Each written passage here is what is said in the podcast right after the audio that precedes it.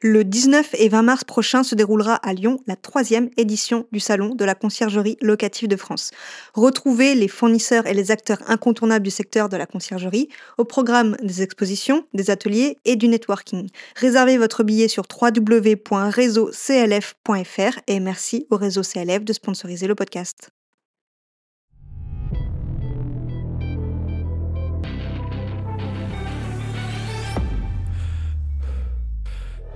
Tu as envie de bâtir une conciergerie à succès Tu es au bon endroit. Je m'appelle Vanessa Guérin. Chaque semaine, retrouve-moi pour parler conciergerie, location courte durée, entrepreneuriat et même quelques anecdotes. En solo ou accompagné, apprends les meilleures stratégies qui vont te permettre de vivre pleinement de ta conciergerie sans sacrifier ton temps. Bon épisode On est parti pour l'épisode 65. Bienvenue à tous. Est-ce qu'il vous arrive d'avoir des rendez-vous clients et vous avez l'impression que ça s'est bien déroulé et pourtant le propriétaire ne vous rappelle jamais? Ou est passé par une autre conciergerie? Eh bien, dans cet épisode, je vais vous apprendre comment signer à chaque rendez-vous et ne plus vous faire devancer. Avant de démarrer cet épisode, je vous rappelle que chaque jeudi, je vous envoie la newsletter de la semaine. Cette semaine, pour aller dans la continuité de cet épisode, je vous partage dans la newsletter des points à maîtriser pendant les rendez-vous clients pour qu'ils soient convaincus de travailler avec vous. Et si vous écoutez cet épisode plusieurs semaines après sa sortie, vous pouvez retrouver cette newsletter dans l'espace Les Archives, l'espace où vous retrouverez tous les contenus privés de la conciergerie podcast. Plus d'infos en description de l'épisode. Alors, tous les conseils que je vous donne dans cet épisode, je les ai moi-même appliqués. Ça m'a apporté plus de 15 clients en 3 mois et ça m'a fait x3 sur mon chiffre d'affaires à l'année. Donc ces stratégies sont des stratégies à maîtriser. Avec l'expérience, cela deviendra plus facile de signer à chaque rendez-vous. Je ne dis pas que vous allez dès le premier rendez-vous signer avec cette stratégie, mais au fil, du temps, vous allez pouvoir maîtriser tout ça et signer plus de rendez-vous. Plus de contrats, pardon, rendez-vous. Alors, on part du principe que vous venez avec votre contrat de conciergerie, votre plaquette commerciale et que vous voulez signer au premier rendez-vous pour gagner en efficacité. Ça sert à rien de faire trois rendez-vous comme j'ai pu le faire à mes débuts où ben, on fait des kilomètres pour pas grand-chose à la fin. En amont, vous avez eu toutes les infos sur le bien, bien sûr, et vous savez que c'est le type de bien que vous recherchez. Ne faites pas de rendez-vous si vous n'avez aucune info sur le bien, vous allez perdre votre temps. Soyez certain également que le propriétaire est prêt à déléguer la totalité de son bien et pas uniquement le ménage comme beaucoup le demandent, ou juste les entrées et les sorties. N'oubliez pas que votre but, c'est de bâtir une entreprise prospère et de vous rémunérer, pas d'effectuer ponctuellement des ménages ou faire quelques check-in et check-out à vos heures perdues. Alors, passons direct à la première étape qui est connaître ce que veut le propriétaire. Un propriétaire contacte une conciergerie pour deux raisons. Soit l'une, soit l'autre, mais souvent aussi les deux. la première raison, c'est qu'il veut plus de rentabilité. C'est souvent un investisseur, il veut optimiser sa rentabilité, il louait auparavant en longue durée et souhaite se tourner en location courte durée. Il va souvent vous poser des questions sur combien il va gagner. La deuxième raison, il veut souvent plus de tranquillité. Il est débordé de gérer lui-même, il veut partir en vacances, il veut plus de temps ou bien il n'est pas sur place. Et des fois, c'est les deux, plus de rentabilité, plus de tranquillité. Pour savoir pourquoi il fait appel à une conciergerie, vous n'aurez souvent pas besoin de lui demander, il vous le dira directement à la prise de contact.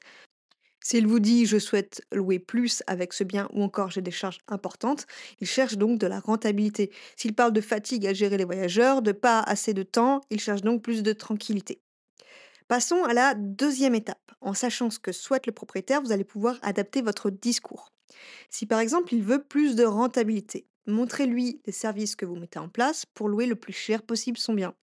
Par exemple, revenu management, étude de marché pour lui donner une fourchette de combien il peut espérer, son taux d'occupation, montrer en détail combien il doit à la conciergerie chaque mois. Je vous conseille de mettre un exemple dans votre plaquette commerciale pour qu'il puisse faire ses propres calculs. Comparé à de la longue durée, demandez-lui combien ce logement se louerait en longue durée. S'il vous dit, par exemple, 500 euros et que vous savez qu'il peut obtenir 1000 euros de loyer en courte durée, dites-lui, si je vous aidais à gagner 6000 euros de plus cette année, donc la différence entre 500 et 1000, c'est 500 euros par mois, donc ça fait 6000 euros l'année. Seriez-vous prêt à travailler avec moi? Cette phrase va vous permettre de savoir s'il a encore des objections par rapport à votre offre. S'il veut plus de tranquillité, mettez en avant qu'il ne sera jamais dérangé par vous. Vos équipes se chargent de tout, mise en ligne de l'annonce, communication avec les voyageurs, préparation du logement, maintenance si nécessaire, accueil et départ des voyageurs. Chaque mois, vous lui communiquerez ses stats, combien de voyageurs il a, eu ce mois-ci, son taux d'occupation et les loyers qu'il a perçus. Et vous vous y tenez, vous ne le dérangez pas, mais bien entendu, vous communiquez avec lui en faisant des rapports réguliers. D'ailleurs, demandez-lui à quelle fréquence il préfère recevoir ces rapports. À ce stade, le propriétaire doit être convaincu qu'il veut travailler avec vous, car vous aurez répondu en général à toutes ses objections. Et maintenant, si le client hésite, je vais vous donner deux étapes infaillibles. Première étape, mettez en place, entre guillemets, une fausse pénurie. Je mets entre guillemets parce que ce n'est pas toujours une fausse pénurie. Il se peut que parfois vous ne souhaitez pas prendre beaucoup de nouveaux clients car vous n'avez pas la logistique derrière. Expliquez que vous acceptez pour cette saison, par exemple, encore trois nouveaux biens, car vous priorisez la qualité du travail avant la quantité.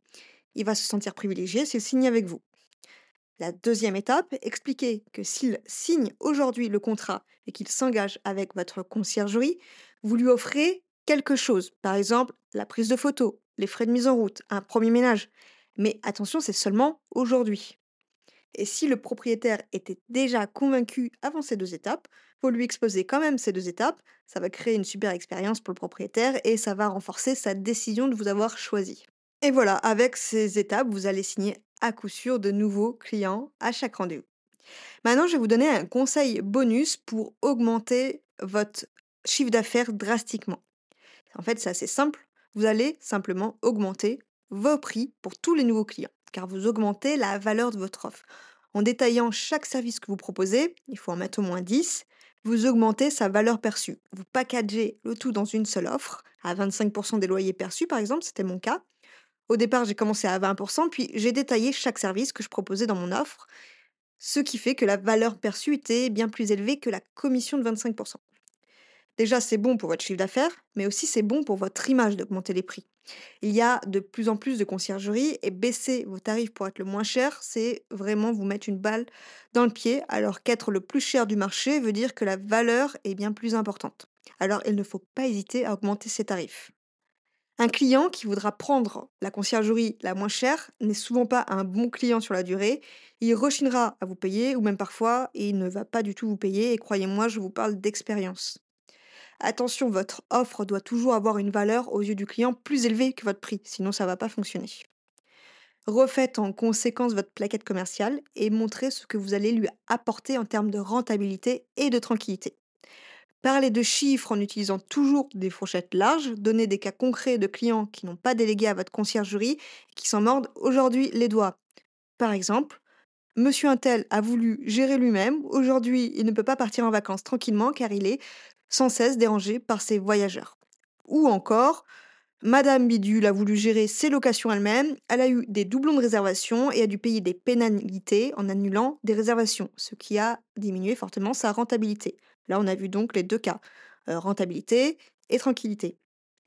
Bien entendu, on ne descend pas ses confrères.